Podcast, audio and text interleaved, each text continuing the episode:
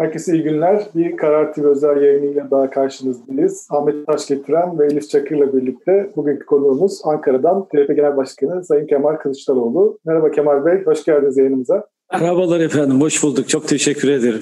Tabii e, şu anda bütün Türkiye dolar kuruna bakıyor. Siz de herhalde bir gözünüz de oradadır. Şu anda bakıyorum 7.25 civarında ve yükseliyor, düşüyor. Maalesef e, dün e, Sayın Hazine Bakanı bir finans çevreleriyle bir toplantı yaptı. Fakat o toplantıda bir takım güvenceler verdi. Türkiye'nin likidite sorunu olmadığını söyledi ama daha sonra Amerikan hazinesinden Fed'den yetkili Türkiye'ye swap kanalı açılmasına kırmızı ışık yakan bir açıklama yaptı. Onun ardından da dolar yükselmeye devam ediyor. Biraz bunu konuşalım isterseniz. Şimdi Anadolu Ajansı da dün doların yükselmesi üzerine Londra merkezli finans, finans kuruluşlarının Türk lirasının saldırıları sürüyor diyen bir haber yaptı. Siz ne diyorsunuz? Dolar neden yükseliyor? Dış güçlerin ekonomiye bir saldırısı mı bu yine? Yıldıray Bey, e, işin gerçeğini konuşalım. Madem sordunuz, oradan başlayalım. E, hatırlar mısınız? Daha bundan birkaç yıl önce e işte kim doları bozdurursa bedava tıraş yapacağız. İşte doları bozdurana efendim e, yemekler bedava. E, Türk lirasına kesinlikle güvenin. E, dolar e, alanlar pişman olacak diye pek çok açıklamalar yapıldı. Bu açıklamaların hiçbirisi gerçekçi değildi ama siyaset maalesef zaman zaman böyle vatandaşın duygularıyla oynayabiliyor. Bugün bir gerçek var. E, onu ifade edeyim size e, bizim bankalarımıza yani Türkiye Cumhuriyeti'nde faaliyette bulunan BDDK tarafından izin verilen bankalarda vatandaşların e, mevduatının e, yüzde 53.9'u yanlış hatırlamıyorsam küsuratı da hata olabilir. Yani yüzde 53'ü diyelim. Yüzde 53'ü dolar bazında. Yani vatandaş kendi geleceğini, birikimlerini, tasarruflarını dolara yatırmış vaziyette. Soru şu tabii. Vatandaş neden dolara yatırır da Türk lirasından kaçar? Eğer Türk lirası güven veren bir para değilse o zaman doğal olarak ya altına ya e, dövize yatıracaktır. Peki Türk lirasına güveni sağlayacak olan mekanizma nedir? Onun yolu da ekonomidir. Ekonomi iyiyse, ekonomi üretiyorsa, ekonomi istihdam yaratıyorsa, ekonomi vatandaşa güven veriyorsa, ekonomide ürettiğiniz malı dünyanın dört bir tarafına satabiliyorsanız, ithalatınızı değil de ihracatınızı artırabiliyorsanız, dış açığınız, dış cari açık az, hatta cari açık zaman zaman fazla verebiliyorsa o zaman Türk lirasına olan güven artar. Şimdi şu söyleniyor efendim işte e, Türk lirasına karşı Londra'dakiler operasyon yaptılar. Ya da Türk lirasına karşı operasyon yapılıyor. Ya akıl var, mantık var. Bu Londra'da oturanlar niye dolara operasyon yapmıyorlar? Niye yuana operasyon yapmıyorlar? Niye avroya operasyon yapmıyorlar? Niye sterline operasyon yapmıyorlar da Türk lirasına operasyon yapıyorlar? Ve Türk lirasını Londra'daki bir avuç tefecinin operasyon yapabileceği para birimi haline kim döndürdü? Biliyorum diyecekler. CHP yaptı bunu diyecekler. Şimdi bunu oturup düşünmek lazım. Şimdi hepimizin düşünmeye ihtiyacı var. Gerçekten. Ben de evde oturuyorum. Hatamız olabilir, eksiğimiz olabilir, yanlışımız olabilir ama oturup düşünüyoruz ya bir yerde bir eksiğimiz mi var? Bir hatamız mı var? Bir yanlışımız var. Bizim hepimizin oturup düşünmesi lazım. Türk lirası neden bu hale geldi? Şimdi diyorlar ki işte e, Sayın e, Albayrak oturdu, finans kuruluşlarıyla e, görüşmeler yaptı, çalışmalar yaptı, şunu yaptı, bunu yaptı vesaire falan filan. Ne yaparlarsa yapsınlar. Türkiye'nin gerçeğini bütün dünya biliyor. Ben de biliyorum. Bütün dünyada biliyor. Merkez Bankası'nın rezervlerini e, bu işle ilgili olan bütün taraflar izliyorlar. Bankaların durumunu izliyorlar. BDK'nın müdahale ettiğini biliyorlar. Merkez Bankası'nın bağımsız olmadığını biliyorlar. Bütün bu gerçekler ortadayken ve bu tabloyu yaratanlar da iktidardayken Türk lirası değer kaybediyor. Müthiş bir devalüasyon yaşıyoruz aslında. Devalüasyon yaşıyoruz. Şimdi bu çerçevede baktığımız zaman işin sorumlusu kim? Ona bakmamız lazım. Şimdi sorumlu olarak biz Londra'daki bir avuç tefeciyi mi sorumlu tutacağız yoksa bizi tefeciye mahkum eden e, yönetim mi sorumlu tutacağız? Ben her seferinde söylerim. E, Londra'daki bir avuç tefeciye 150 milyar doların üzerinde son 18 yılında e, yılda faiz ödendi. 150 milyar dolar bu çok ciddi bir rakam yani. Sadece faiz bakın. Peki ödüyorsunuz bu faizi ama Türkiye faiz ödedikçe o faiz çemberinde her dönem biraz daha fazla faiz öder noktaya geliyor. Yani bir e, açmazın içinde, çıkmaz yolun içinde. Buradan çıkması lazım Türkiye'nin. Bunun için de üretmesi lazım. Ama üreten, üretmeyi değil, ithalatı özendirdik. Böyle bu tablo çıktı ortaya. Ben her şeye karşın Yıldıray Bey, umutsuz bir insan değilim. Yani Türkiye düzelir. Ama iyi yönetilirse düzelir. Doğru yönetilirse düzelir. Kaynaklar yerli yerinde kullanılırsa düzelir. Devlette israf sonu ererse düzelir. Yoksa düzelmez diye bir kural yok. Yani Türk lirasına güven sağlamanın yolu ekonomi güçlüyse Türk lirası da güçlüdür.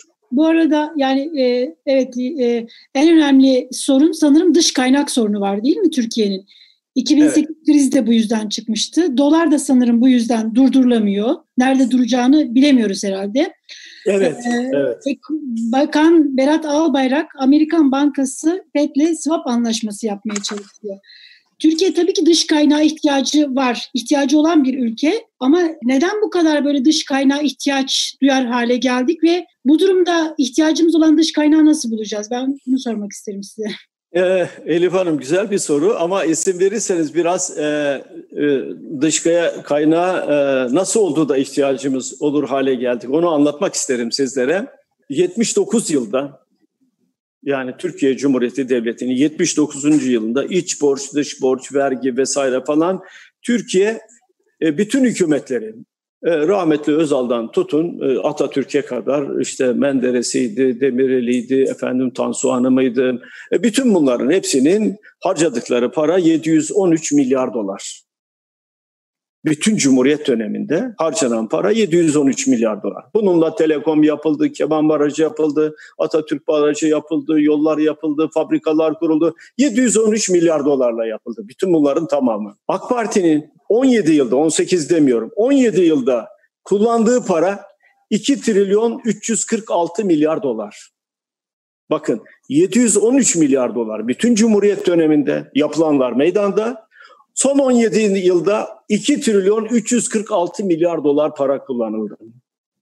İki, hadi 346 milyar dolarını da bıraktım. 2 trilyon dolar para kullanıldı. 79 yılda. Yani Cumhuriyet döneminde kullanılan paraların yaklaşık üç buçuk katı. Peki ne oldu? Asıl sormamız gereken soru bu. Parayı yerli yerinde kullanmazsanız ve üretime, parayı üretime yönlendirmezseniz e, Türkiye'yi güçlü kılamazsınız. Bize yollar yaptırdılar, tüneller yaptırdılar, köprüler yaptılar. Yapılmalı mı? Evet yapılmalı. Ama öncelik neydi? Önceliği çok iyi belirlememiz gerekiyordu. Önceliklerimize göre paranın harcanması gerekiyor. Ve parayı harcarken de harcadığımız paranın nerelerde ne kadar kullanıldığını da kamuoyunun bilgisine sunulması gerekiyor. Bunların hiçbirisi olmadı. Bunların hiçbirisi yapılmadı. Bakın Elif Hanım, Normalde bütçe kanunu parlamentoda görüşülürken görüşülmeden önce Sayıştay'ın mali raporu gelir. Yani Türkiye Büyük Millet Meclisi adına denetim yapan kurum yani Sayıştay Başkanlığı bir mali rapor gönderir. E der ki geçen yılın bütçesi şöyle şöyle şöyle e, kullanıldı diye. Bu mali rapor parlamentoya gelmeden bütçe kanunu kabul edildi. Düşünebiliyor musunuz? Bunun üzerinde aslında medyada yeteri kadar durmadı. Sayıştay, Türkiye Büyük Millet Meclisi adına denetim yapan bir kurumun raporunun gelmesi gerekirken yasalara göre, örfe göre, adete göre, uygulamalara göre ama bu gelmedi. Gelmedi ama olsun gelmesin. Biz e, kabul ettik gitti. Bu sadece bizim ülkemizde değil, ülkemizi yakından takip eden bütün finans çevrelerinde soru işareti yaratıyor. Neden gelmiyor? Bir şey mi var? Kaynaklar yeterli doğru kullanılıyor mu, kullanılmıyor mu? Bu çerçevede bakılıyor. Türkiye'nin ihtiyacı var mı? Bugün Türkiye'nin dış kaynak olmadan yönetilmesi imkansız hale geldi. Yanlış buradan başlıyor. Siz kendi ülkenizi nasıl dış kaynağa mahkum edersiniz? Kendi iş dinamiklerinizde büyümek varken, kalkınmak varken vesaire. Uşak Şeker Fabrikası nasıl kuruldu Elif Hanım biliyor musunuz? Yumurta satılarak. Cumhuriyet'in o ilk yıllarında üzüm, incir bunlar satıldı, ihraç edildi. Buradan elde edilen gelirlerle o fabrikalar kuruldu. Şimdi biz tabii o yıllara dönelim diye bir düşüncemiz yok tabii. Dünya değişti, biz değiştik, toplumlar değişti, ekonomiler daha fazla entegre oldu, iç içe girdi. Ama siz ekonominizi yönetirken başka bir ülkenin hegemonyası altına, ekonomik anlamda hegemonyası altına girmemelisiniz. Hele hele Londra'daki bir avuç tefecinin he- hegemonyası altına girmemelisiniz. Şimdi gidecekler biliyorum Londra'ya gidecekler, oturacaklar, konuşacaklar, yalvaracaklar, yakaracaklar, para ver diyecekler. Para gelir mi gelmez mi onu bilmiyorum. Onu bilmiyorum ama para gelmeden ekonominin yönetilemeyeceği gerçeği var önümüzde maalesef. Kemal Bey şimdi bu korona günlerinden de esinlenerek e, ama ekonomiyle bağlantılı bir soru sormak istiyorum. Tabii. Şimdi doların işte bu seviyeye yükselmesi, alıp başını gitmesi hani deyim yerindeyse bir tür semptom. Evet. Yani bir hastalık belirtisi. O zaman e, hastalığın adı ne? Yani ekonomide biz ne tür bir hastalığı yaşıyoruz ve bunun çaresi ne?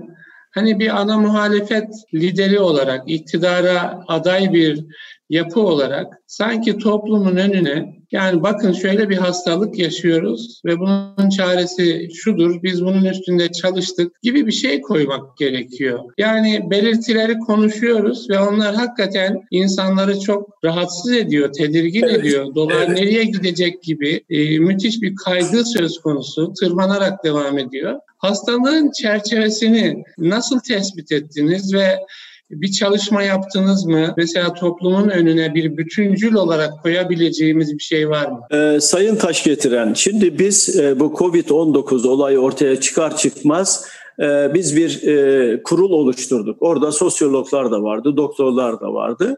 Dolayısıyla bir rapor hazırladık ve bu raporumuzu bütün e, taraflara gönderdik. Yani parlamentoda grubu olsun olmasın veya parlamentoda milletvekili olsun olmasın bütün siyasi parti genel başkanlarına gönderdik. Orada yapacağımız şeyleri de anlattık. Şunların yapılması lazım diye.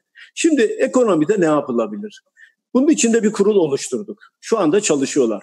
Önce tarım, tarım konusunda tarım raporu büyük ölçüde çıktı. Bir iki yerden görüş bekliyoruz. Yani bu konuyla ilgili sivil toplum örgütlerinden, meslek kuruluşlarından görüş bekliyoruz. Olur ya raporumuzun eksiği olabilir, yanlış olabilir, düzeltilmesi gereken yerler olabilir, rakamları yanlış olabilir diye.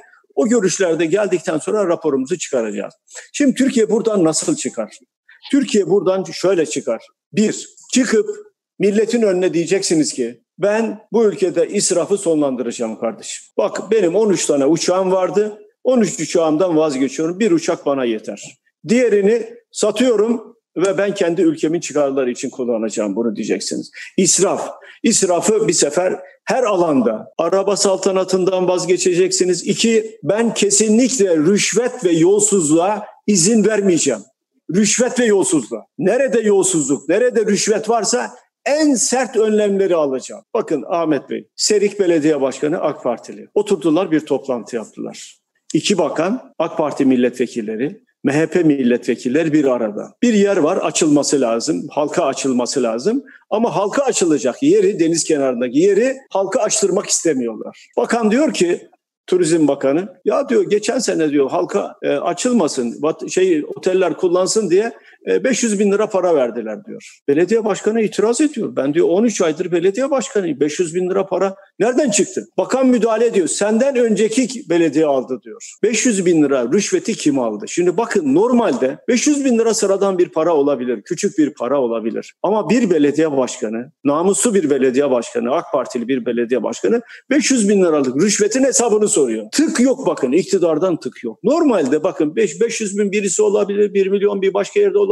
Yolsuzluk ve rüşvetin üzerine gideceksiniz. Üçüncüsü Ahmet Bey. Diyeceksiniz ki ben vatandaşın parasını kullanıyorum. Tüyü bitmemiş yetimin parasını kullanıyorum. Kendi cebimden bu yatırımları yapmıyorum.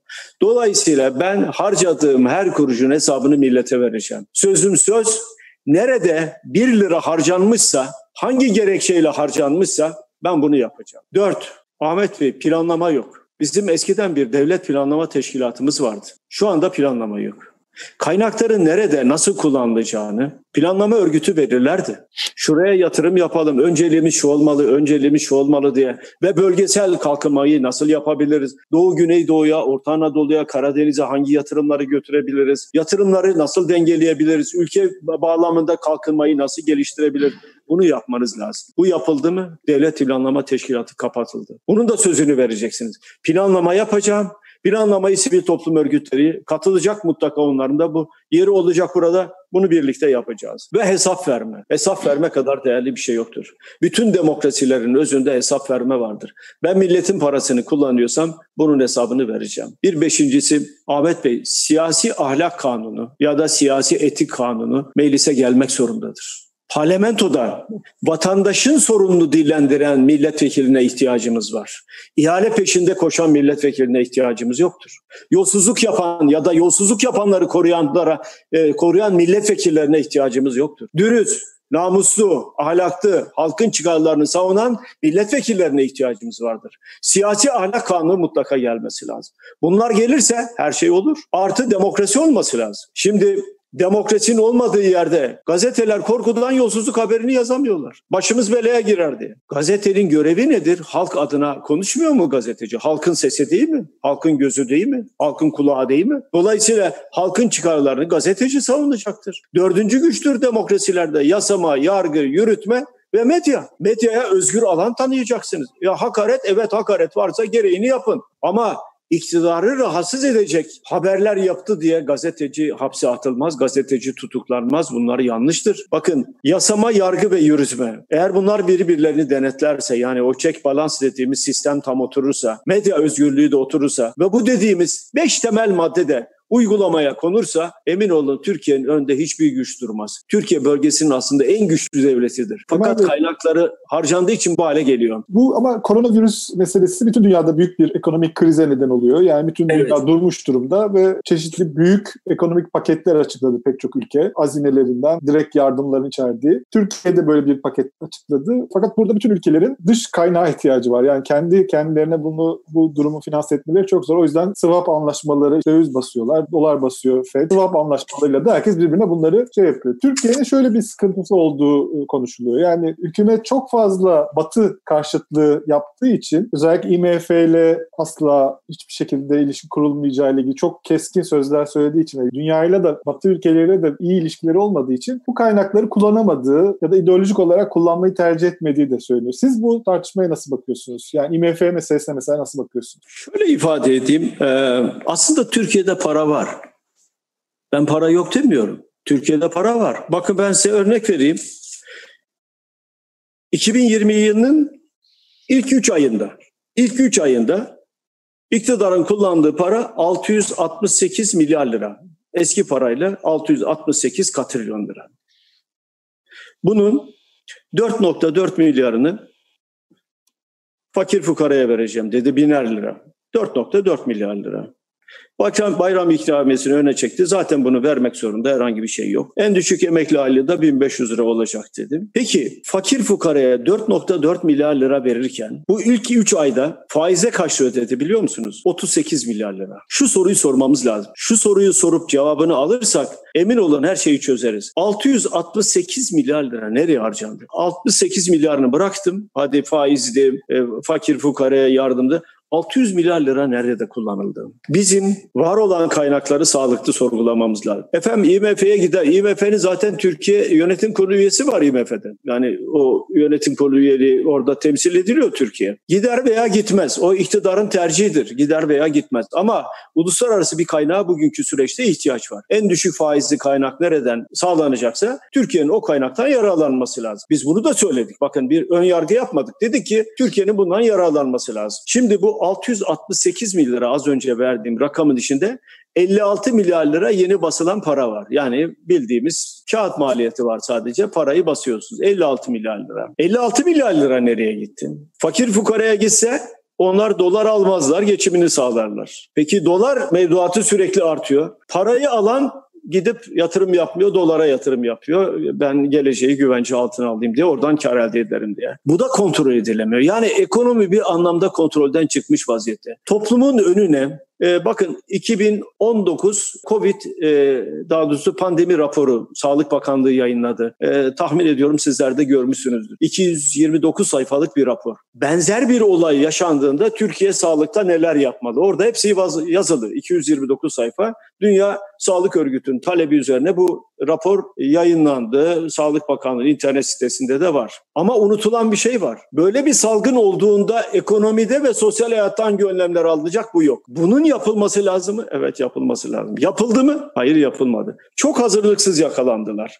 Ve ekonomi de hazırlıksız. Ee, ekonomi de zaten bir e, alarm e, veriyordu. E, bu, bu çerçeve içinde ortaya çıktılar. Kampanyalar açtılar. Biz bize e, yeteriz diye. Kaynak arayışına girdiler. Ama kaynak bulmanızın temel e, ölçüsü ne? Vereceğiniz güven. Kemal Bey bu bağlamda bu kamu özel işbirliği projelerine nasıl bakıyorsunuz? Yapılan yatırımlardan hani yollar, köprüler var. Belki bu bağlamda bunu da değerlendirmek istersiniz. Şöyle e, söyleyeyim Elif Hanım. Orada benim çok büyük bir yaram var. Vicdanım kanıyor gerçekten. Yani duyunca şimdi siz açtınız bütün e, tüylerim diken diken oldu. Ya bir memleket böyle feda edilemez. Bir beşli çeteye bir ülke feda edilemez. Yol yaptınız tamam. Köprü yaptınız tamam. Şehir hastaneleri yaptınız tamam. Ya şu soruyu 50 sefer sordum. Ya bunları kaça yaptınız arkadaş? Ben cevabını bilmiyorum. En son bütçe görüşmelerinde AK Partili milletvekillerine dönerek şunu söyledi. Sayın milletvekilleri dedim. Şehir hastanelerinin, yolların, köprülerin, havaalanlarının kaça yapıldığını biliyor musunuz? Bakın dedim bu parlamentoda 600 milletvekili var. 600 milletvekili de bilmiyor. Hadi biz bilmiyoruz. Muhalefetiz bize vermediniz. Ya siz iktidarsınız bari siz sorun. Siz sorun, siz öğrenin. Bu milletin parası. Benim torunumu borçlandırdılar torunum, sizlerin de torunları borçlanacak ama bilmiyorlar kaça yapıldığını. Ben bunu söyledim diye kıyamet koptu malum. Sayın Erdoğan söylemedik söz bırakmadı. Vay efendim sen şuna karşısın buna karşısın. Ya mecliste de söylüyorum biz bunlara karşı değiliz. Tek sorduğumuz şu kaça yaptınız? Üstelik ben bunu kaç yıldır söylüyorum biliyor musun? 2018'de İstanbul'da mahalle temsilciler toplantısında söyledim. 10 Aralık 2018'de bütçe görüşmelerinde söyledim. 16 Temmuz 2019'da mecliste grup toplantısında söyledim. E, Afyon'da belediye başkanları toplantıda söyledim. Rize Fındıklı'da bunu söyledim. Daha doğrusu her yerde söyledim bunu. Fakat olmuyor. Bakın bir şey söyleyeyim. Milletvekilinin denetleme yetkisi nedir? Soru önergesi. Balıkesir milletvekilimiz soru önergesi veriyor Sağlık Bakanlığı'na. Diyor ki bu şehir hastanelerini kaça yaptınız? Oradan gelen cevap Efendim diyor bu bizim alanımıza girmiyor. Bunu Hazine ve Maliye Bakanı'na soracaksınız. Güzel. Arkadaşımız da alıyor aynı soruları. Bu sefer Hazine ve Maliye Bakanı'na soruyor. Hazine ve Maliye Bakanı'nın verdiği cevap bu konularla Sağlık Bakanlığı ilgileniyor ona soracaksınız. Bu mudur devlet yönetimi? Eğer kul hakkı yemek haramsa, günahsa ve bizim inancımıza göre kul hakkı yemek en büyük günahsa bunun hesabını verilmesi gerekmiyor mu? Bana hesap veremeyen bir siyasal iktidar dışarıdan girip borç aldığı zaman şu soruya muhatap olmayacak mı? Kardeşim sen parayı nereye harcadığını hiç kimseye söylemiyorsun. Nereye gittiğini kimse bilmiyor. Ben sana nasıl borç para verebilirim? Demeyecek mi? E diyecek. Dolayısıyla Bakın bu pandemi sürecinde Sayın Erdoğan güzel bir konuşma yaptı. Konuşma dedi ki zor günler bizi bekliyor doğrudur. Hep beraber kilitlenmek zorundayız doğrudur. Birlikte mücadele etmek zorundayız doğrudur. Hep beraber fedakarlık yapma zamanıdır doğrudur. Şimdi hep beraber fedakarlığı kim yapacak? Bakkal fedakarlık yaptı kapattınız. Sesini çıkarmadı. Çiftçi fedakarlık yaptı. Esnaf fedakarlık yaptı. Sanayici fedakarlık yaptı. Gazeteci fedakarlık yaptı. İşçi fedakarlık ya. Herkes fedakarlık yaptı. Fedakarlık yapmayan, dolarla ihale alan bir avuç müteahhit. Ne fedakarlığı yaptılar? Bakın bu insanlar, az önce saydığım bu insanlar, yani bu ülkenin temel taşı olan, bu ülkenin kilidini oluşan bu insanlar her türlü fedakarlığı yaptılar.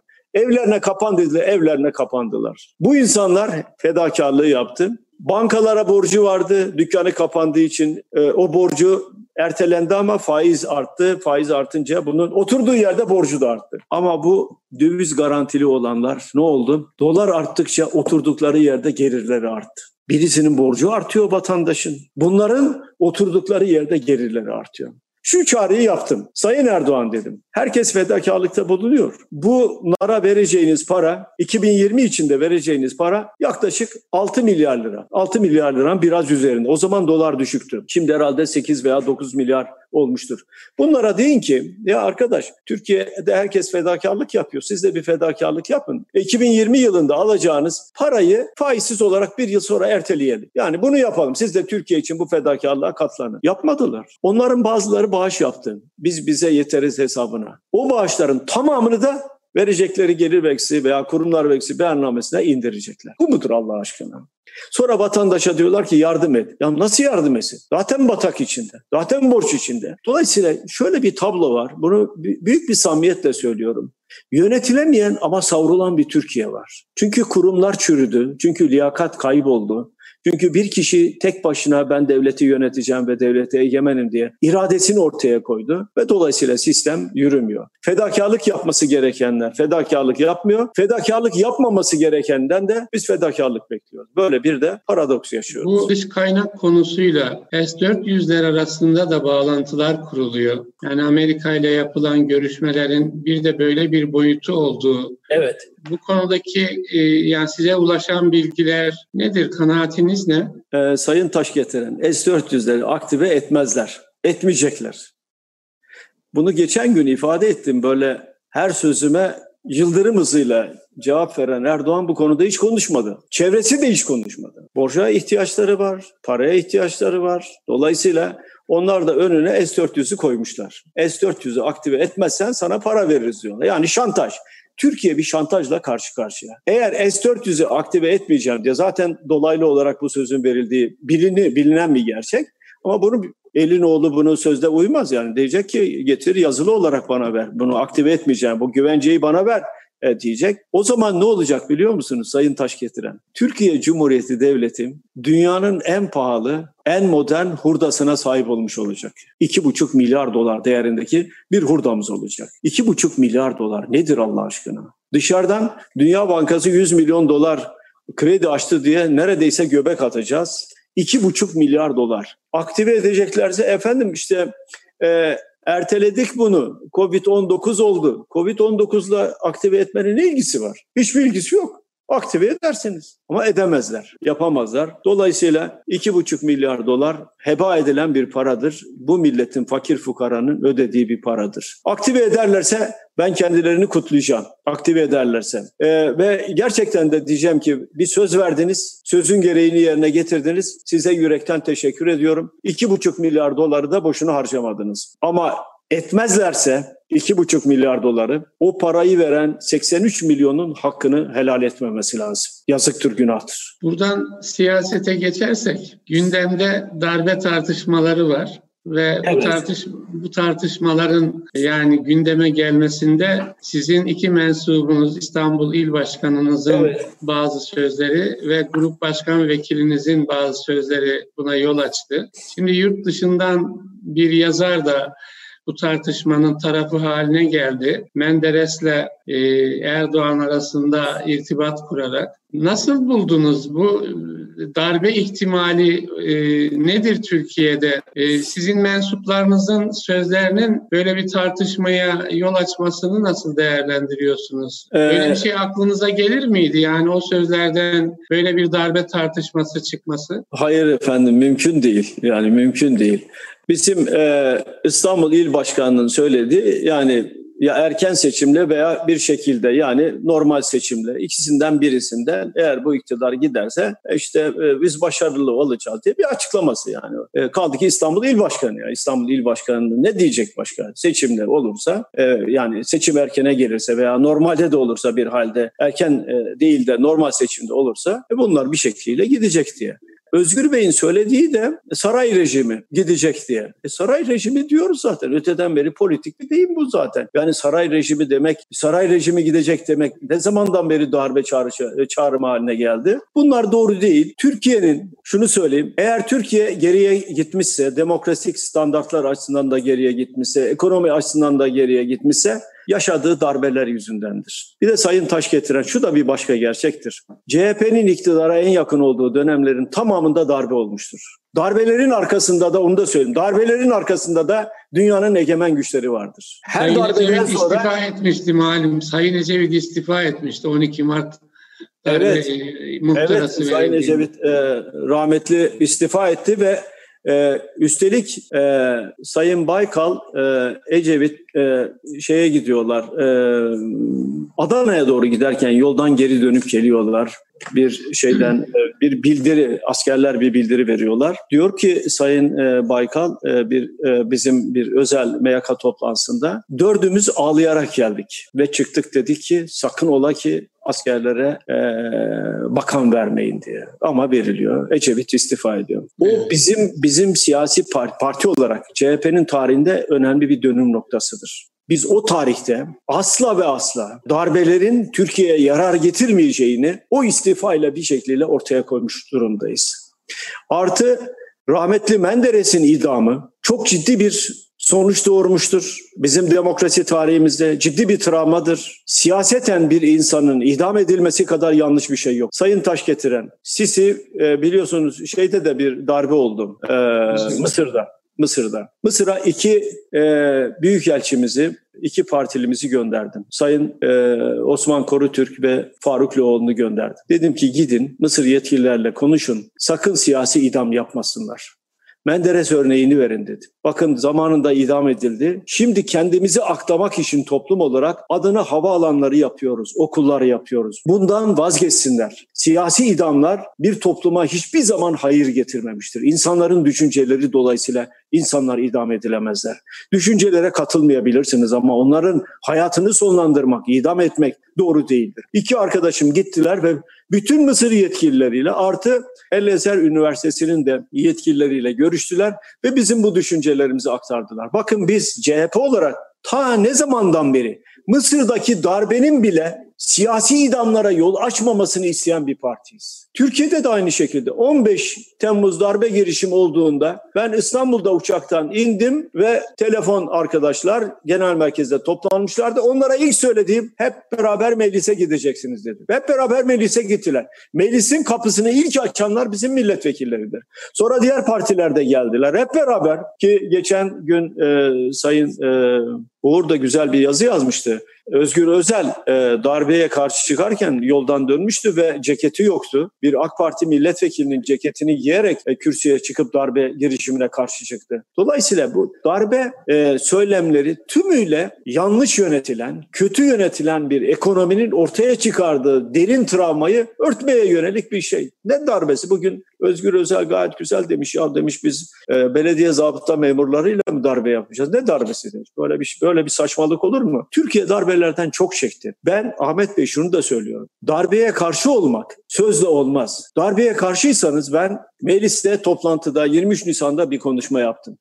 Eğer Türkiye Cumhuriyeti'nin hukuk sistemi, anayasa başta olmak üzere hukuk sistemi darbe hukukundan aranırsa işte o zaman bu ülkeye demokrasi gelmiş olur. Şu anda parlamento vesayet altında, yargı vesayet altında, yürütme organının bir kişi medya kontrol altında. Bu mudur demokrasi? Bunu yapan kim? Darbe hukuku. Darbe döneminde gelen yasalar. Dolayısıyla buradan Türkiye'yi ay- ayırmamız lazım. Türkiye'yi buradan kurtarmamız lazım. Gelelim hep birlikte. Diyelim ki 12 Mart'ta ne yapıldı? 12 Eylül'de ne yapıldı? 20 Temmuz'dan sonra ne yapıldı? Hep beraber oturalım kardeşim. Bu ülkeye demokrasi mi lazım? Evet demokrasi lazım. Herkesin kimliği, herkesin inancı, herkesin yaşam tarzı başımızın üstüne. Ben şu fırsatı düşünüyorum. Şu fırsat Türkiye Cumhuriyeti'nin önüne çıkacak. Milletimizin önüne çıkacak. Geçmişte çatışan ama demokrasi isteyen ama birbirlerine mesafeli olan inanç dolayısıyla, kimlik dolayısıyla veya yaşam tarzı dolayısıyla. Bütün bu taraflar bakın emin olun kısa süre içinde bir araya gelecekler. Ya biz niye kendi anayasamızı yapmıyoruz? İlla birisi mi gelecek? Darbeden sonra mı bir anayasa yapacağız? Oturalım beraber. Özgürlükçü bir anayasa yapalım. Herkesin inancı olsun, herkesin kimliği olsun, herkesin yaşam tarzı olsun beraber ve anayasayı da elimize aldığımızda bu benim anayasamdır desin. 83 milyon hepsi bu benim anayasamdır desin. O zaman bu ülkeye gerçek anlamda demokrasi gelir, huzur gelir, barış gelir. Ben bunu söyledim. Ben bunu Sayın Davutoğlu'na da söyledim. Ben bunu Sayın Binali Bey'e de söyledim. Başbakanlık yaptıkları dönemde. Dedim ki Avrupa Birliği'nden bekliyoruz fasıl açsın da gereğini yapalım. Ya bizim irademiz yok mu? Biz hepsini yapalım. Dönelim Avrupa Birliği'ne diyelim ki kardeşim biz hepsini zaten yaptık ya. Ne istiyorsunuz bizden? Biz bunu söyleyebilmeliyiz. Dolayısıyla ben bu süreç içerisinde Türkiye'nin bir darbeyle karşı karşıya kalacağını asla düşünmüyorum. Türkiye'nin bütün demokratik güçleri, Türkiye'nin bütün siyasal partileri, Türkiye'nin bütün sivil toplum örgütleri darbeden çok çekti. İnsanlar öldürüldü, insanlar katledildi, insanlar idam edildi. Şöyle bir şey deniyor e, Sayın Başkan. Deniyor ki 15 Temmuz öncesinde de e, yani darbe söylentileri vardı ama kimse ihtimal vermiyordu. Şimdi e, yani gene bu tarz söylentilere sadece söylenti deyip geçmemek lazım, ciddiye almak lazım falan gibi bu tarz yaklaşımlar da var. Her ne kadar Doğu Perinçek e, darbe falan kim yapacak gibi tepki göstermiş. Bu ihtimali değerlendirmeye ne dersiniz? Ben böyle bir yani samimi düşüneceğim. Böyle bir ihtimal olacağını düşünmüyorum. Böyle bir ihtimal yoktur Türkiye'de. Türkiye'nin bu kadar derdi varken, sorunu varken, insanlar bu sorunu bu sorunla kilitlenmişken darbenin Türkiye'ye çok daha ağır faturalar çıkaracağı kanısındayım. Darbeyi yapacak olanları eğer MIT, MIT e, saraya bağlı zaten e, Sayın Erdoğan e, MIT'i kontrol ediyor. MIT'e bakıyor. Ordu zaten Milli Savunma Bakanlığı, Genelkurmay Başkanı her hafta düzenli gidip bilgiler veriyorlar. E, e, Jandarma İçişleri Bakanlığı, polis e, zaten var. Yani darbeye kim yeltenecek bu süreç içinde? Ben e, bir darbe olasılığına imkan, ihtimal vermiyorum. E, böyle bir şey olduğu takdirde yani böyle bir girişim olduğu takdirde de 83 milyonun ortak karşı çıkacağına inanıyorum. Dolayısıyla hani böyle bir e, atmosfer varmış gibi e, Amerika'daki bir sivil toplum kuruluşunun bir raporunu gerekçe göstererek onun üzerinden Türkiye'de bir darbe olur düşüncesini e, kabul etmiyorum. Yani vicdanım da kabul etmiyor, ahlakım da kabul etmiyor. Peki e, hükümet neden bu kadar bu e, darbe söylentilerine e, sahip çıktı? Çünkü hashtagler falan açıldı. Oradan e, medet umuyorlar ekonomide e, yanlış gidişim, e, yönetilemediğini, ekonominin doğru dürüst yönetilemediğini e, bir anlamda e, örtmek istiyorlar. O neden o? Başka ne olacak ya? Allah aşkına şimdi e, İstanbul İl Başkanı yani e, darbe olup olmayacağını bilir mi ya Allah aşkına yani? Milli İstihbarat Teşkilatı'nda mı görevli? Genelkurmay Başkanlığı'nda mı görevli? Askerde bir e, yani e, orduda bir görevi mi var? Yok efendim bildiğimiz bir doktor zaten. Yani e, Özgür Özel e, zaten darbe girişimine karşı çıkan birisidir. Her türlü mücadeleyi yapan birisidir. Dolayısıyla Amerika'da böyle bir rapor yayınlandıysa çıkarsınız Amerika'ya söyleyeceğinizi söylersiniz. Asarsınız, kesersiniz. Türkiye Cumhuriyeti Devleti'nde asla darbe girişimine izin vermeyiz. İktidarıyla, muhalefetiyle darbenin karşısında oluruz. Söyleyeceksen oraya söyle.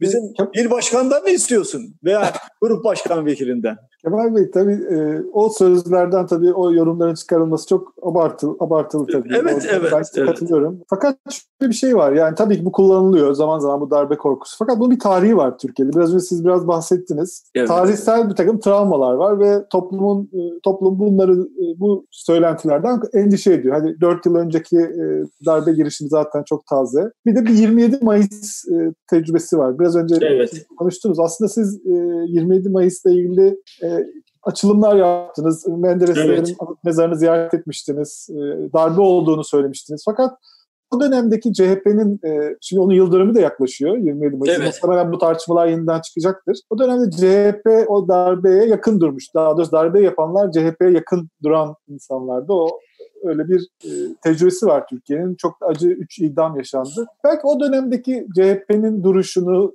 o süreçle ilgili e, yeni açılım yapabilirsiniz. Belki bununla Şimdi ilgili oradaki, söyleyebilirsiniz.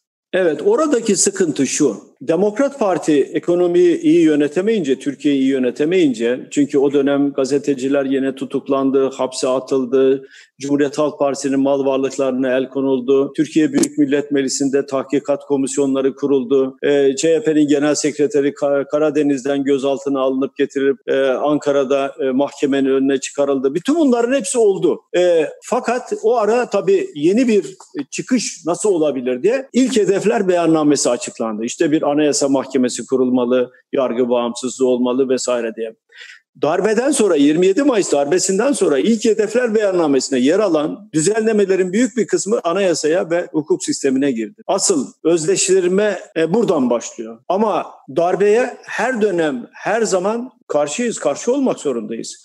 O dönem CHP iktidara en yakın dönemdi. Bir askeri darbe oldu ve 60'ın faturası da var. Toplum ekonomik olarak da geriye gitti. Dolayısıyla demokratik yollardan bir seçimle bir siyasal iktidarı göndermek varken halkın oylarıyla darbeyle eğer gönderiyorsanız bu yanlıştır. İkinci büyük bir yanlış getirildi. Üç kişi idam edildi. Ki o dönemde rahmetli İnönü'nün gösterdiği çabalar, Gürsel'e yazdığı mektuplar, yapmayın bu idamları demesi, Menderes ailesiyle buluşmaları, Menderes ailesinin e, talebi üzerine tekrar ikinci bir mektup yazması ama bu bunların hiçbirisi maalesef gerçekleşmedi ve 3 idam, 3 idam e, toplumda derin bir e, travma yarattı, derin bir sarsıntı yarattı kabul etmek lazım.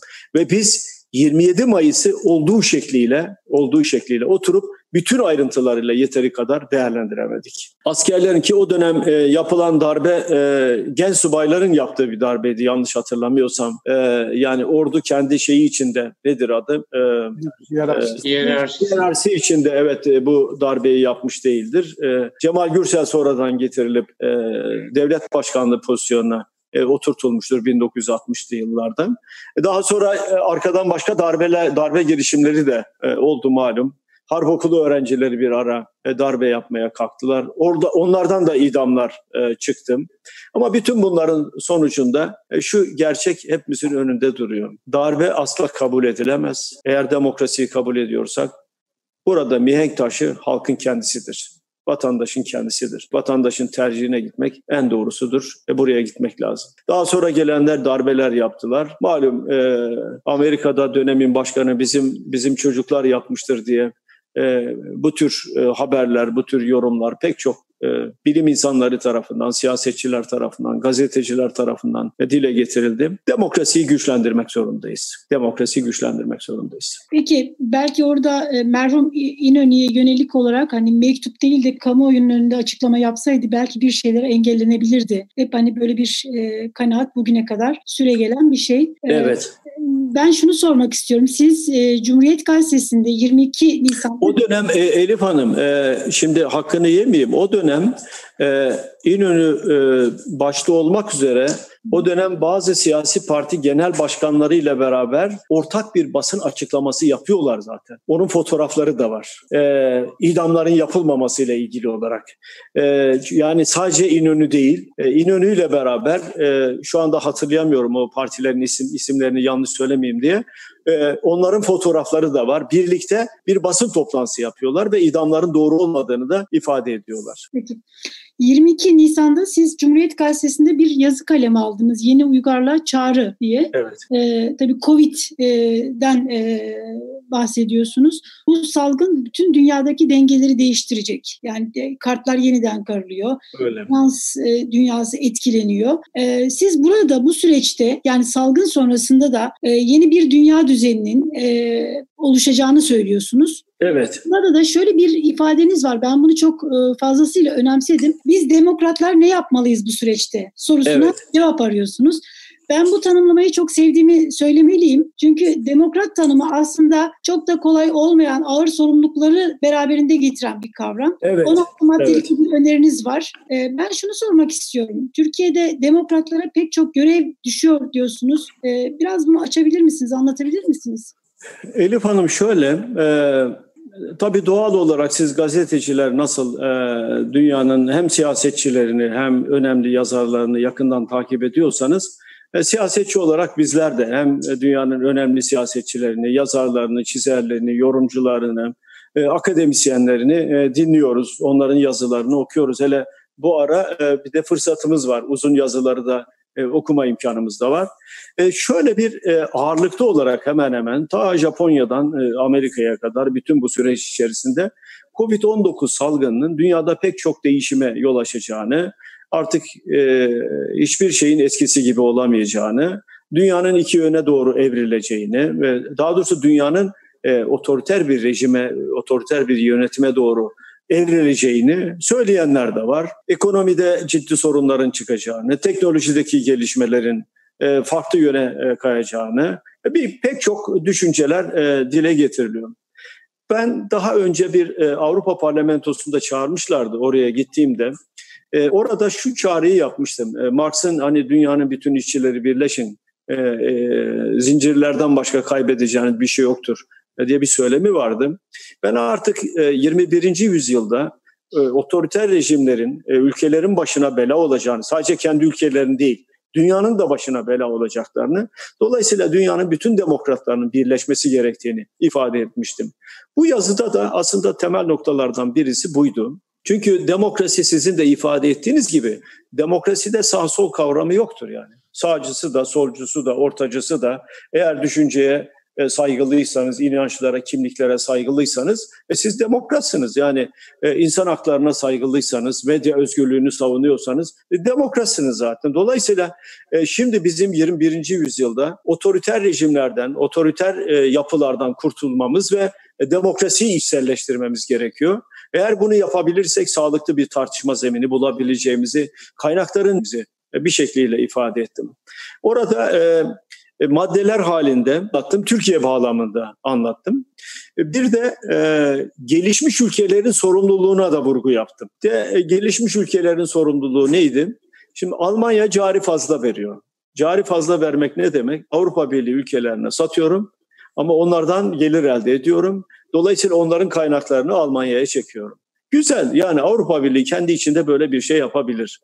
Ama az gelişmiş ülkeler ya da yoksul ülkeler ya da iç savaşın içinde olan ülkeler e, ya da teröre e, terörün yoğunlaştığı e, ülkelerde bu fakir fukara ülkelerde insanlar kendi geleceklerini, ailelerinin, çocuklarının geleceğini gelişmiş ülkelerde arıyorlar. Türkiye üzerinden, Afganistan'dan gelen var, Suriye'den gelen var, Irak'tan gelen var. Buradan geçip Almanya'ya, efendim Fransa'ya, İsveç'e, Norveç'e, Amerika'ya, Kanada'ya gitmek istiyorlar. Bu ülkelerin tamamı bir anlamda kişi başına gelirin 25-30 bin e, dolar veya üzerinde olan ülkeler. Artı insan haklarına bir anlamda saygı gösterilen ülkeler. Bu ülkeler göçmenler kendi kapılarına dayandığı zaman itiraz etmeye başladılar. Avrupa Birliği'nde beni yine çağırmışlardı. Ben onlara şunu söylemiştim. Göçmenler sizin kapınıza dayanmadan önce siz e, Orta Doğu'da kan akarken sessiz kaldınız. Ne zaman ki göçmenler geldi, bunlar niye geliyor dediniz. Nereye gidecekler bu insanlar? Sizin sorumluluğunuz var demiştim. Aynı şey bu yazıda da var. Onların sorumluluğu var. Yani onlar, e, onlarla beraber uluslararası kuruluşlar, o ülkelere de demokrasinin gelmesi için, standardın gelişmesi için, e, yatırımlar için o ülkelere de kaynak ayırmak zorundalar. Birleşmiş Milletler'in, ona bağlı kurumların, gelişmiş ülkelerin bu yönde artık bir daha geniş bir planlama yapmaları lazım. Eğer bunları yapabilirlerse o ülkelere de demokrasi gidecek. O ülkelerden hiç kimse gönüllü olarak göçmen olmak istemez. Yaşamak için oraya gidiyor veya iç, e, iç karga, kargaşadan veya kavgadan kaçırmak için oraya gidiyor. Bunu da yapmak gerekiyor. Ve bunu söyledikten sonra da 16 madde halinde düşüncelerimizi de açıkladım. Bunlardan birincisi demokrasi ve e, güçlendirilmiş bir parlamenter sistemin olması gerektiğini, kuvvetler aile ilkesinin olması gerektiğini, medya özgürlüğünün olması gerektiğini söylemiştim. Ee, yine e, aynı şekilde üreten Türkiye, Türkiye'nin üretmesi gerektiğini, kaynaklarını verimli kullanması, diğer ülkelerin de bu bağlamda e, verimli kaynakları kullanmaları gerektiğini söylemiştim. E, buna benzer 16 madde halinde bütün düşünceleri aktardım o yazıda. Sonra bu 16 maddeyi 23 e, Nisan'ın 100. yılında 2020'de açılış konuşmasında 16 maddeyi tek tek madde 1, madde 2, madde 3, madde 4 diye hepsini saydım. Saymamın gerekçesi de şuydu. 100 yıl önce biz parlamentoyu kurduk. 100 yıl önceki parlamento Mustafa Kemal Atatürk'e başkomutanlık yetkisini verirken bile o kadar titiz ki 3 ay süreyle veriyor. Yoksa vermem diyor. 100 yıl o onurlu, o kişilikli parlamentodan 100 yıl sonra geldiğimiz başka bir parlamento yani. Geçen gün yanlış hatırlamıyorsam Sayın Metiner e, efendim biz o e, sözleşmeye el kaldırdık ama ne olduğunu bilmiyorduk. Grup başkan vekilleri el kaldırdık, biz de el kaldırdık. Bu çok e, bir itiraf yani hayatın bir gerçeği ama yani bu gerçeği ben söylesem vay işte gene bak muhalefet diye ama Metiner'in söylemesi çok değerli. Çünkü bir gerçeği ifade ediyor aslında. Gelen yasalar, gelen düzenlemeler nedir ne değildir onlar bilinmiyor. Onlarla ilgili yeteri kadar bilgi verilmiyor to- topluma. Kuvvetler ayrılığı ilkesinden de söz ettim. Yani yasama, yargı yürütmenin ve medyanın birbirini denetlenmesi gerektiğini. Medya bir medya gücü denetler aslında. Medya gücü e, pohpohlamaz ya da gücün yanında durmaz medya. Gücün hatası varsa gücü denetler. Medyanın böyle bir özelliği vardır ve en etkili bana göre e, yargıdan da etkili bir güçtür medya. Çünkü hatayı gördüğü andan itibaren kişi e, en azından medyada yer aldığı zaman kendisine çeki düzen vermek zorunda kalır. Ben yine yerel yönetimlerle o 16 madde içinde yerel yönetimlerle e, merkezi hükümet arasındaki işbirliğinin ne kadar değerli olduğunu, kaynak tasarrufu sağlayacağını, hizmetlerde sinerji yaratacağını, bütün bunların hepsi yine orada bir şekilde e, ifade edildi. Liyakati ben özellikle vurguladım, her yerde vurguluyorum. Devlet dediğiniz kurumlardır ve kurumlarla e, bir devlet güçlü olursa e, vardır. Amerika'da işte bilmem IRS vardır, Amerika'da CIA vardır, Pentagon vardır, FED vardır, Merkez Bankası ve bu kurumların her birisinde kültürü vardır aslında ve bu kurumlar siyasi partilerin verdikleri hedefler doğrultusunda ama e, görevlerini yerine getirirken de yasalara uyarlar, anayasaya uyarlar, kurallara uyarlar, yanlış varsa siyasi iktidara uyarırlar. Bütün bunların hepsi olur. Ama bizde samimi söyleyeyim devlette ciddi bir çürüme var. Bütün kurumlarında ciddi bir çürüme var. Yasayı kimse tanımıyor. Anayasayı kimse tanımıyor. Yolsuzluk yapanların sırtı sıvazlanıyor. Buradan Türkiye'nin çekip çıkarılması lazım. Siyasi ahlak yasasını bu bağlamda söyledim. Yine söyledim. Ee, hem Cumhuriyet'teki yazıda hem e, meclisteki e, konuşmamda söyledim.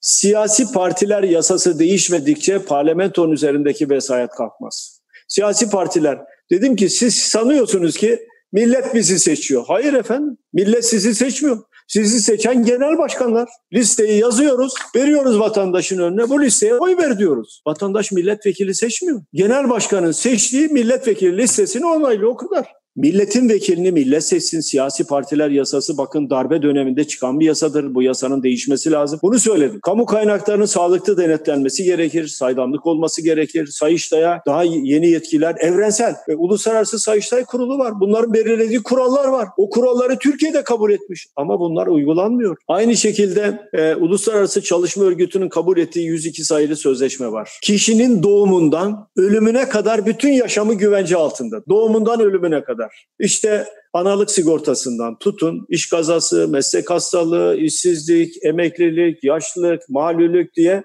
son bir sigorta dalı var. Aile yardımları sigortası bir türlü çıkmıyor. Söyledim, meclise de söyledim. Ya anayasa diyor ki sosyal güvenlik herkesin hakkıdır. Hak kavramı var. Hakkıdır diyor. Biz sosyal güvenliği hak olmaktan çıkarmışız, lütuf bağlamında değerlendiriyor. Ben fakire yardım yaptım. Ya kardeşim fakire yardım yapmak zaten zorundasın. Çünkü anayasa diyor ki Türkiye Cumhuriyeti Devleti demokratik, layık, sosyal hukuk devletidir. İşsiz kalıyorsan işsizliği giderecek olan siyasi iktidardır. Onlar senin işsizliğini giderecekler. Dolayısıyla aile yardımları sigortası çıkarsa her ailenin asgari bir gelir güvencesi olur. Bana şunu söylüyorlar. Diyorlar ki ya her aileye para verirsek asgari ücret kadar buna bütçe yeter mi? Yeter efendim. Şöyle yapacaksınız. Devlete personel alım politikasını da bu sosyal politikanın bir gereği yapacaksınız. Bir ailede hiç sigortalı yoksa, devlet işçi alacaksa, belediyeler işçi alacaksa diyeceksiniz ki önce şu ailenin çocuğunu alacaksın kardeşim. Ayrıcalık yapacaksın. Pozitif ayrıcalık. Alacaksınız aileyi. Aile düzenli bir gelire sahip olacak. Onun dışında sosyal yardımlardan gerekirse yararlanmayacak. İzin Buna verirseniz, benzer... izin verirseniz Sayın Kılıçdaroğlu süre de sınırlı. Farklı bir gün e, konuyu da e, gündemimize getirelim hay istiyorum. Şimdi malum bir e, Diyanet İşleri Başkanı'nın okuduğu bir hutbeyle bağlantılı bir tartışma çıktı. E, Ankara evet. Barosu bir açıklama yaptı e, ve o açıklamada hani e, e, Diyanet İşleri Başkanı'nın yani çağlar öncesinden bir e, mesajı dile getirdiğini evet. falan bunu adeta yadırgayan bir dille konuştu. Ve o tartışma büyüdü, medyada büyüdü, siyaset zemininde büyüdü. Bir bu var. Bir de dün e, Sayın Karamollaoğlu ile görüştük. O bir çağrıda bulundu. Dedi ki sosyal demokratlar İslam inançlarına e, saygıyı ifade etmeliler dedi. Ve sizinle bir görüşme yaptığını, görüşmede sizi son derece samimi bulduğunu vesaire ifade etti. Çok olumlu ifadeler kullandı. Evet. Şimdi bir şu bu tür e, yani Ankara Borusu'nun açıklaması vesaire de benim kanaatim Cumhuriyet Halk Partisi'ni de gölgeliyor. Yani sanki toplum yani iktidarın işte ya da muhafazakarlardan, dindarlardan beklenen bu tür konulardaki tepkiyi sizden de bekliyor. Yani o ifadeleri siz de yadırgatıcı buldunuz mu bir? İkincisi de Sayın Karamollaoğlu'nun bu yani sosyal demokratlar e, bu toplumun inanç değerlerine bağlılıklarını e, ifade etmelidir çağrısına katılıyor musunuz? Ee, şöyle e, Sayın Taş getiren bizim partinin bir geleneği var. Öteden beri bir geleneği var. Biz milletvekillerimize de aynı gelenek çerçevesinde e, e, uyarılar yaparız. İki alana sakın girmeyin. Bir Diyanet, iki Genelkurmay. İkisinde siyasetin, özellikle sıcak siyasetin dışında kalması lazım. İki alana sıcak siyaset girerse iki alan toplumda ciddi kutuplaşmalara yol açar diye. Biz bunları her yerde, her ortamda söyledik. Ve Diyanet İşleri Başkanlığı'nın da, askerlerin de sıcak siyasetin dışında kalması lazım. Benim bu konuda e, ki düşüncelerimi ben birkaç yerde de ifade ettim. Yine de e, aktarayım. E, öncelikle şunu ifade edeyim. E, bu konuda bundan önce Sayın Ali Bardakoğlu'nun eski Diyanet İşleri Başkanı yaptığı bir açıklama var. Sonra Sayın Mehmet Görmez'in yaptığı bir açıklama var. Sonra Ayşe Sucu e, Hanım'ın e, Sözlü gazetesinde yazdığı bir açıklama. Bu üç açıklamaya da katılıyorum. Aynen altlarına da imzamı atıyorum. E, benim tek istediğim şu. Diyanet İşleri Başkanlığı sıcak siyasetin içine girmesin. Sıcak siyaset ayrı. Ha Ankara Barosu. Ankara Barosu yaptığı yanlışı zaten fark etti. Sonra bir açıklama yaptı. Şimdi bakın şu çok önemlidir. Ülkemizde insanların inançlarını hedef alıp politika üretmek kadar yanlış bir şey yoktur. İnançlara saygı insan olmamızın en temel unsurlarından birisidir. İnançlara saygı. İnançlara saygı göster. İnsanların inançlarına saygı gösterecek. Bizim değerlerimiz var, İslami değerlerimiz var. İslami değerlere de e, saygı göstereceğiz. Bu çerçevede benim herhangi bir şeyim yok. Ee, e, girmememizin temel nedeni, bu tartışmaya girmememizin temel nedeni dediğim gibi Diyanet ve Genelkurmay alanına girmemeye, öteden beri CHP olarak girmemeye özen gösteriyoruz. Ben daha önce e, Diyanet İşleri Başkanlığı bir e, Ramazan günü ziyaret etmiştim. Onların daveti üzerine bir Ramazan iftarına katılmıştım.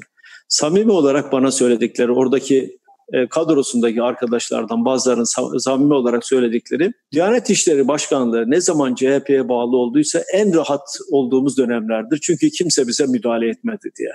Gerçekten de öyledir. Yani Diyanet İşleri Başkanlığı çok önemli bir kurumdur. Genelkurmay Başkanlığı ile Diyanet Başkanlığı aynı tarihte kurulmuştur. 1924 yılında kurulmuştur. Dolayısıyla ikisi de Cumhuriyet'in kuruluşudur. İkisine de büyük saygı duymamız gerekiyor. İkisinin de sıcak siyasetin dışında olması gerekiyor. Bu, e, bu son e, Diyanet İşleri Başkanı mı bunu size söyledi çünkü bu onu şey yapabilir yani. Yok, son son, e, son Diyanet İşleri Başkanımız değil. Kendisiyle bir görüşmemiz olmadı e, telefon dışında ama e, daha önceki Diyanet İşleri Başkanlarıyla zaman zaman bir araya gelirdik. Bazen e, ben davet ederdim, bazen onlar davet ederlerdi.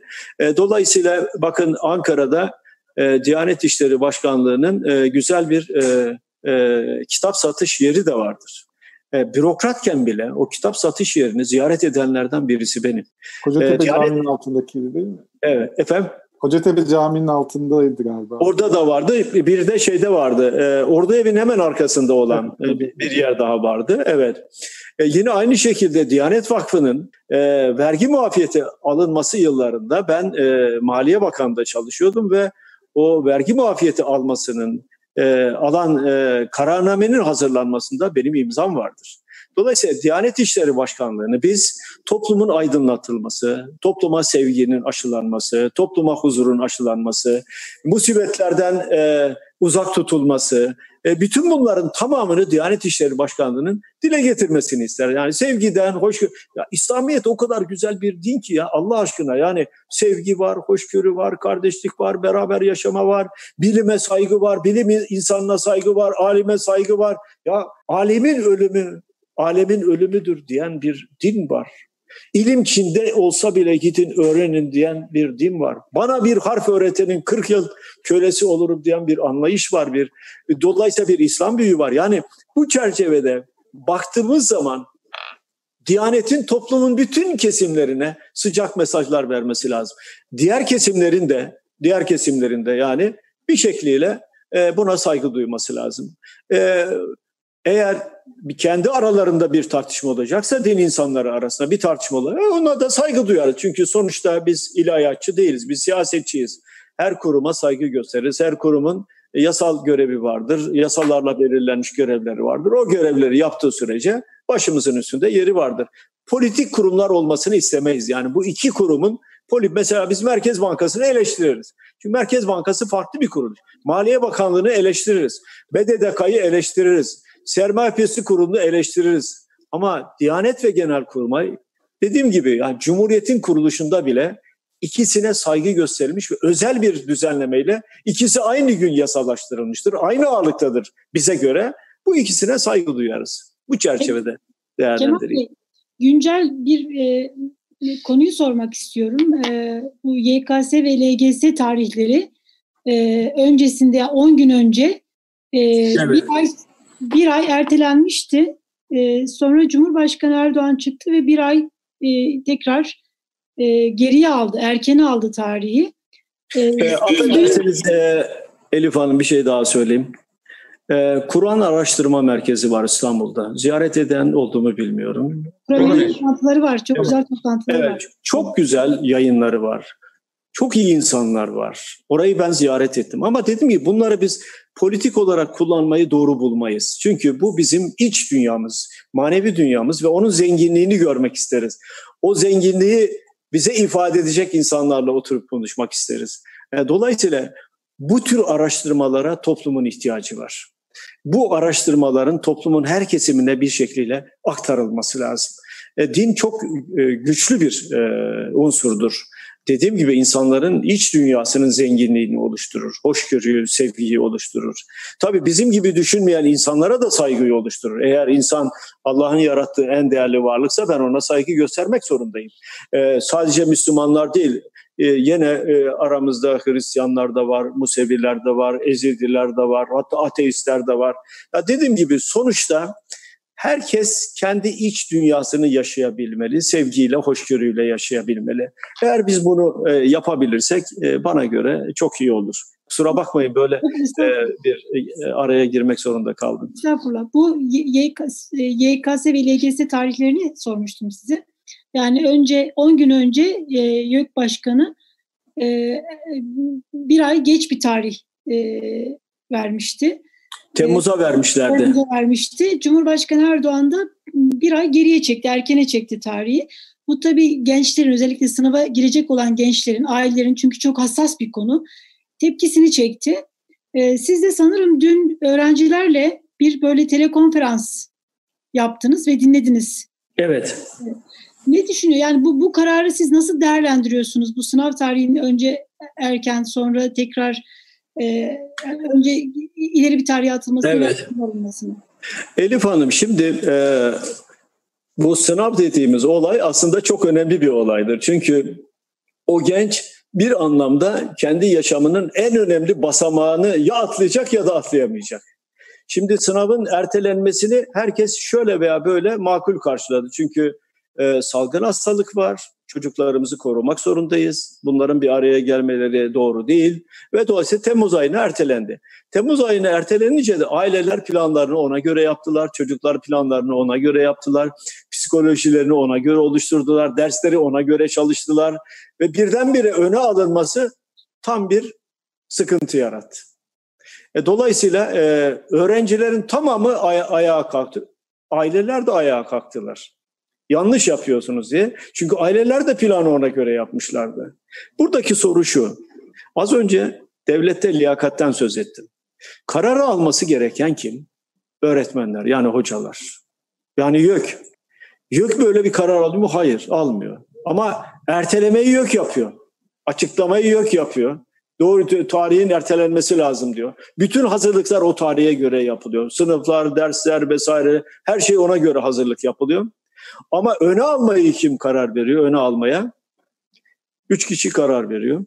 Turizm Bakanı, efendim e, Sağlık Bakanı ve Sayın Cumhurbaşkanı bir araya geliyorlar. İkisi e, bildiğim kadarıyla Sağlık Bakanı doğru bulmuyor ama Turizm Bakanı turistlerin gelmesi açısından, otellerin bir an önce açılması açısından erkene alınmasıdır e, diye e, söylüyor ve Erdoğan da e, Turizm Bakanı'nın talepleri bağlamında erkene alınma açıklaması yapıyor. Doğru değil.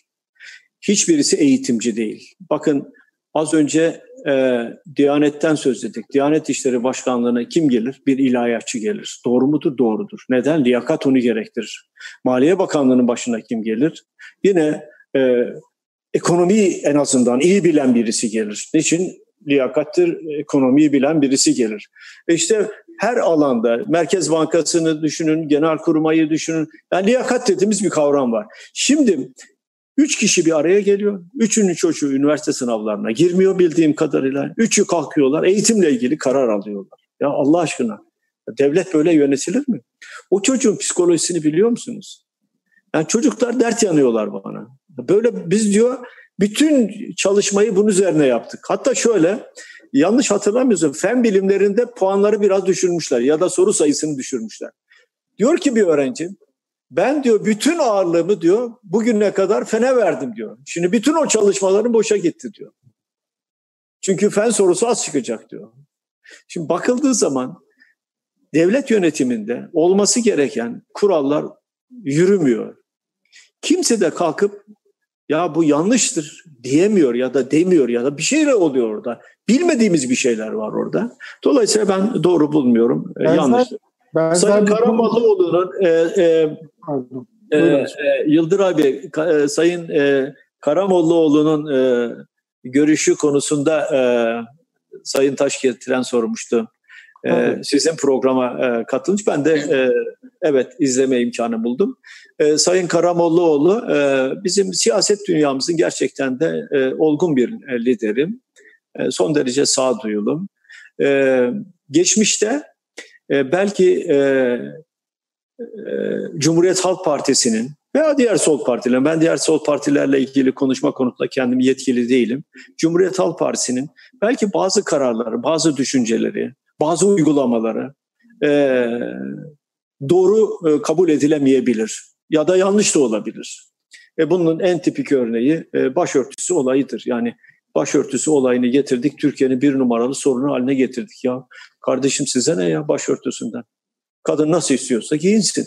Dolayısıyla e, bu tablo yani Sayın Karamollaoğlu'nun e, beni samimi olarak görmesinden son derece mutlu olduğumu ifade etmek isterim. Gerçekten samimiyim.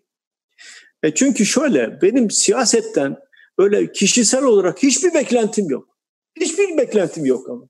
Ben isterim ki bu memlekette herkes huzurlu olsun. Herkes keyif içinde yaşasın. Yani ben bakın siyasete girdiğimde Bursa'ya gittim.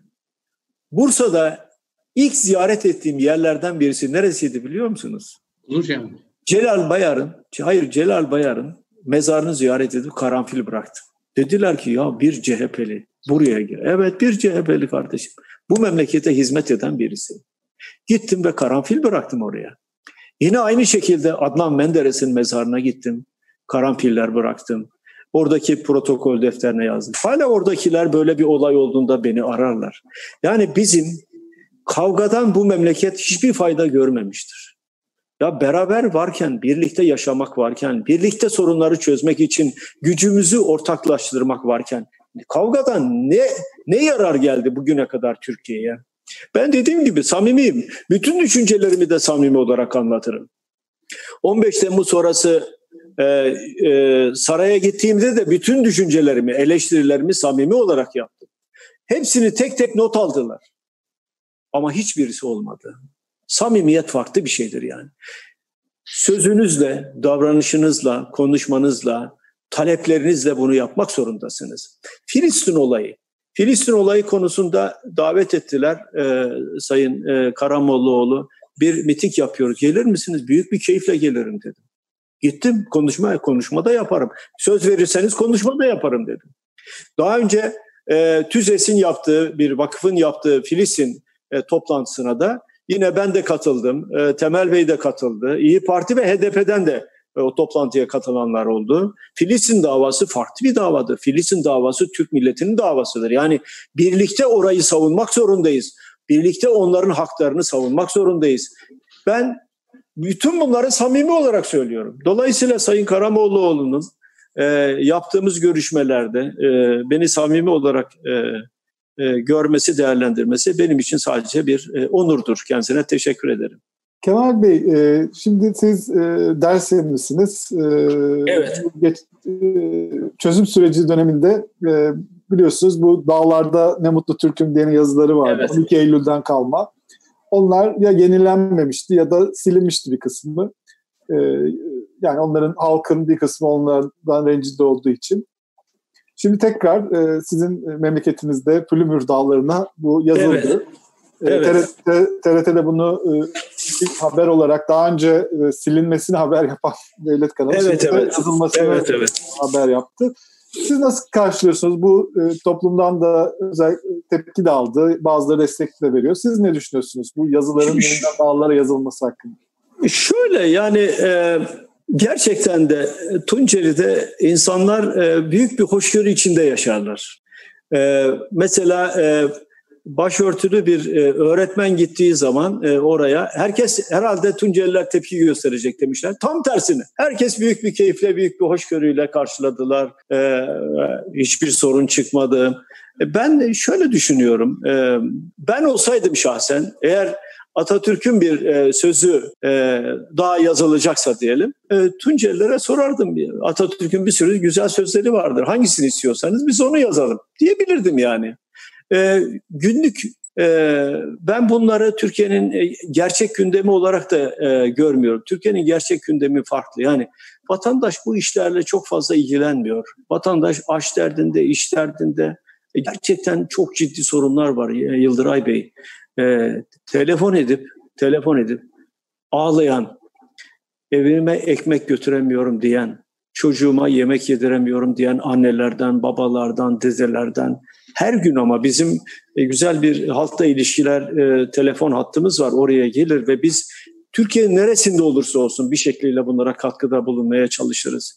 Bu bağlamda demokrasi dediğimiz şey çok güzeldir. Demokraside, demokrasinin özünde yatan da dayatma kültürünün olmamasıdır. Eğer bu kültürden e, toplum çıkarsa çok mutlu oluruz tabii. Peki e, siz e, bu infaz yasasını Kemal Bey AYM'ye götürdünüz, Anayasa Mahkemesi'ne evet. götürdünüz. E, bu infaz yasası tabii meclis gerek komisyonda görüşülürken gerek meclisten işte hani yasalaşmış olarak çıktığında da e, hukukçular, e, ceza hukukçuları bunun Anayasa Mahkemesi'nden döneceğini söylediler. Çünkü eşitlik ilkesine aykırı maddeler var, düzenlemeler var içerisinde. Evet. Siz e, Anayasa Mahkemesi'nden e, nasıl bir karar bekliyorsunuz? Umutlu musunuz? E, doğrusunu isterseniz Anayasa Mahkemesi'nin benzer olaylar karşısında verdiği kararlar var. Yani iptal kararları var. Ama e, biliyorsunuz Anayasa Mahkemesi bazen geçmişte verdiği kararların tam aksine de e, karar verebiliyor. E, değişen koşullara göre anladığım kadarıyla böyle bir e, düşünceleri var. Ama her şeye rağmen ben e, Anayasa Mahkemesi'nin e, adaletten yara davranacağını ve bu yasayı, adaletsiz olan bu yasayı iptal edeceğini düşünüyorum. Tabii sonuçta dediğim gibi biz sadece düşüncelerimizi, görüşlerimizi hukuk temelinde Anayasa Mahkemesi'ne bildirdik. Anayasa Mahkemesi o çerçevede nasıl bir karar alır onu bilmiyorum tabii. Yargı ile ilgili bir e, son haber var e, düşen. Onu da size sormak istiyorum. E, biliyorsunuz geçen bu 6 Mayıs geçen sene Yüksek Seçim Kurulu İstanbul seçimlerini iptal etmişti. Bu iptal kararını veren hakimlerden biri daha sonra Danıştay üyesi olmuştu. Şimdi gelen habere göre Danıştay Başkanı seçilmiş o üye. Nasıl yorumluyorsunuz bunu? Ben o dönem e, o kararı alanlara e, yargı çetesi demiştim. E, ve çetenin ne olduğunu da e, yine e, sözlüklerdeki tanımıyla yasa dışı iş yapıp bir araya gelen e, kişiler çeteyi oluşturur diye. Alınan karar tamamen yasa dışı bir karardı. Dolayısıyla o kararı alanların hiçbirisi bana göre gerçek anlamda bir hukukçu değil. Ama bugün e, hukuk sisteminin çok ciddi anlamda yara aldığını, e, halka güven vermediğini, adalet kavramının e, en azından e, büyük değer yitirdiğini biliyoruz. E, Danıştay Başkanı olsa ne olur, olmasa ne olur? Yani dediğim gibi e, çok e, üzerinde e, normalde durulması gerekir. Ama bugünkü yapı içerisinde bir kişinin talimatıyla zaten başkanlar seçiliyor. Bir kişinin göstermesiyle o kişi gelip e, koltuğuna oturabiliyor. Ve o çerçevede bakıldığı zaman e, ben Danıştay'ın içinde, Yargıtay'da, e, düz mahkemelerde, istinaf mahkemelerinde gerçek anlamda hakimlik yapan çok insan var. Onu da biliyorum. Ama e, bunun yanında tam tersine e, siyasi otoritenin emrinde olup sadece onların kararlarını yerine getiren yargıçları da biliyorum. Biz onlara yargıç demiyoruz. Artık onlar siyasal iktidarın bir anlamda düşünen insanlar üzerinde kullandığı sopa. Öyle değerlendiriyorum ben. Aslında daha fazla sorularımız var ama sizin de bir toplantıya katılmanız gerekiyor. Ee, çok teşekkür ediyoruz Kemal Bey katıldığınız için e, yayınımıza. Efendim ben de teşekkür ederim. Tabii e, sorular e, Türkiye'nin gündemi çok yoğun. E, bir şeyi unutmamanızı isterim. E, 500 milyon liralık rüşveti 500 bin liraydı değil mi? 500 bin liralık rüşveti kim aldı? Ben bunu doğrusunu isterseniz merak ediyorum. Geçen yıl verilen 500 bin lira. Serik Belediyesi'nden bahsediyorsunuz. Evet, Kendisi evet, zaten evet, tweet evet. atmış bununla ilgili. Serik, Serik'te bu, bu rüşveti kim aldı? Çünkü başkan iki, baş, iki e, bakanı suçluyor açıkça. Çok teşekkürler Kemal Bey. Çok teşekkür ederiz Kemal Bey. Efendim saygılar sunuyorum. Sağ olun, var olun efendim. Sağ olun. Evet, bir özel röportajın daha sonuna geldik. Başka röportajlarda görüşmek üzere. Herkese iyi günler diliyoruz.